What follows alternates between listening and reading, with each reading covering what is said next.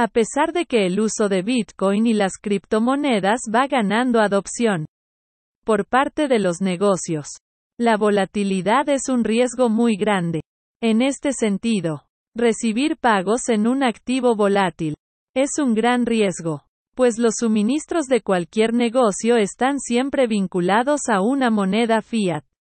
El dólar con preferencia. No resulta para nada agradable ver que un negocio quiebre en menos de 24 horas por un movimiento inesperado del mercado turbulento de estos tiempos de crisis sistémica. En la medida que la adopción aumente, poco a poco los efectos de la volatilidad deben ser menores. ¿Nos gustaría un futuro de solo Bitcoin? Pues claro. Pero en lo que se construye ese futuro tenemos que jugar con las reglas del juego actual por lo que es necesario contar con maneras de protegernos de las fluctuaciones del mercado. Consulte los códigos QR en los sitios que le mostramos para que experimente. No confíe, compruebe. Recientemente se ha hecho muy popular el uso de la función POS en varias billeteras. En especial en la aplicación para Bitcoin Lightning Network. Wallet of Satoshi. Esta función permite solicitar un pago por una cantidad correspondiente a un determinado valor, denominado en USD, realizando la conversión según una tasa de referencia dada por un proveedor. En el caso específico, que se seleccione como moneda fiat el CUP o la inexistente CUC. Se obtendrán valores que nada tienen que ver con la razón de cambio informal que es la que usan los negocios, incluidos los estatales en Cuba. Algunos entusiastas han realizado solicitudes a los desarrolladores de estas aplicaciones para que corrijan las fuentes de tasa de convertibilidad, en específico instándolas a que usen yadio.io, que es la fuente de referencia más aceptada, aun cuando también está sujeta a manipulaciones al estilo Dollar Today. Mientras estas correcciones se producen, recomendamos usar como referencia siempre el dólar. Este tipo de servicio POS dentro de una billetera solo permite solicitar el pago ajustado por el poseedor de la billetera, lo que resulta una limitación cuando se atienden a varios clientes o por varios dependientes. Otra limitación es que la vinculación del valor del pago solo se garantiza en el momento si luego el precio del mercado varía, el valor de los pagos recibidos también lo hará, por lo que el riesgo se mantiene. Una primera aproximación es utilizar servicios POS que actualizan sus montos regularmente, para que el valor recibido se mantenga inalterado. Este es el caso de Swiss Bitcoin Pay. Tal y como le mostramos. Este es un servicio no custodial que genera una factura que se actualiza cada 10 minutos para ajustar el valor solicitado en Bitcoin.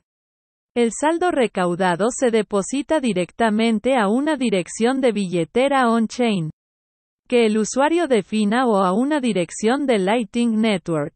En el caso que se especifique que el depósito es on-chain. Este se realiza una vez al día. Por otra parte, cuando es Lightning es instantáneo. En ambos casos la comisión por el servicio es bastante baja, al punto que algunos usuarios usan esta variante para pasar Bitcoin de on-chain a Lightning, o viceversa con bajas comisiones de intercambio. Una de las mayores ventajas de este servicio es que se pueden vincular tantos dispositivos como se quieran a una sola cuenta cuya única función es solicitar los pagos y nunca tienen los valores en su poder. Esta funcionalidad es genial para cuando se tienen varios dependientes o servicios de despacho. A pesar de esta ventaja, el depósito final es en Bitcoin, por lo que el recaudo se mantiene expensas a la volatilidad. Para resolver este tipo de dificultades existen algunas billeteras que implementan el dólar sintético. Este es el caso de Galloy Money. Bitcoin Beach, o su nueva actualización Blink. Pero que no están al alcance de los cubanos puesto que además de tener que usar VPN, es necesario activar la cuenta usando un número telefónico que no sea de Cuba. Además esta forma de registro es un KYC parcial, una solución más al alcance de los cubanos. Aunque solo es accesible como extensión del navegador para Firefox, Google Chrome o Brave, es el uso de Collider. Collider es una billetera custodial, por lo cual recomendamos usar sumas moderadas que implementa el dólar y euro sintético, permitiendo determinar en el momento de generar una factura si se deposita en Bitcoin, dólares o euros. De igual manera cuando se realiza un pago se puede escoger de dónde se toman los saldos. Adicionalmente, se pueden realizar intercambios entre los tokens, según su estimación de los precios del mercado, basados en nuestra experiencia. No hay una solución integral, por lo que usar combinaciones de soluciones es lo que recomendamos. Hasta tanto no sea común encontrar el precio de los productos de uso cotidiano expresado en Bitcoin. Y con estabilidad a lo largo del tiempo. Resulta inevitable el camino de buscar tokens que vinculen de forma estable el precio de los productos. En este sentido nuestra recomendación es Recolectar pagos por servicios en Bitcoin utilizando Swiss Bitcoin Pay. Usar Collider intercambiando los montos recibidos a estables sintéticos.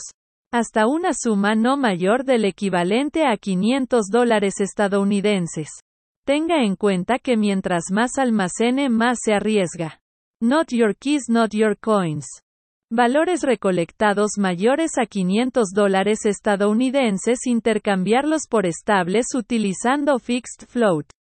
Recomendamos USDC en la red de Polygon. Existe una solución intermedia, pero que no aplica para negocios y es el uso LND, v4v.app. Y depositar en HBD en un usuario destinado al negocio. El monto de depósito diario por cuenta es limitado. Para uso personal está bien, pero para gestionar ventas no es apropiado. Esperemos que en un futuro no lejano se implemente una variante de intercambio directo entre Bitcoin y criptos con HBD sin límites de montos por tiempo. Almacenar en HBD tiene el incentivo adicional que al ponerlos en Saving se adquieren ingresos pasivos, que incrementan la rentabilidad mensual del negocio. Esperamos haberle dado información de valor. Gracias por su tiempo. Hasta la próxima.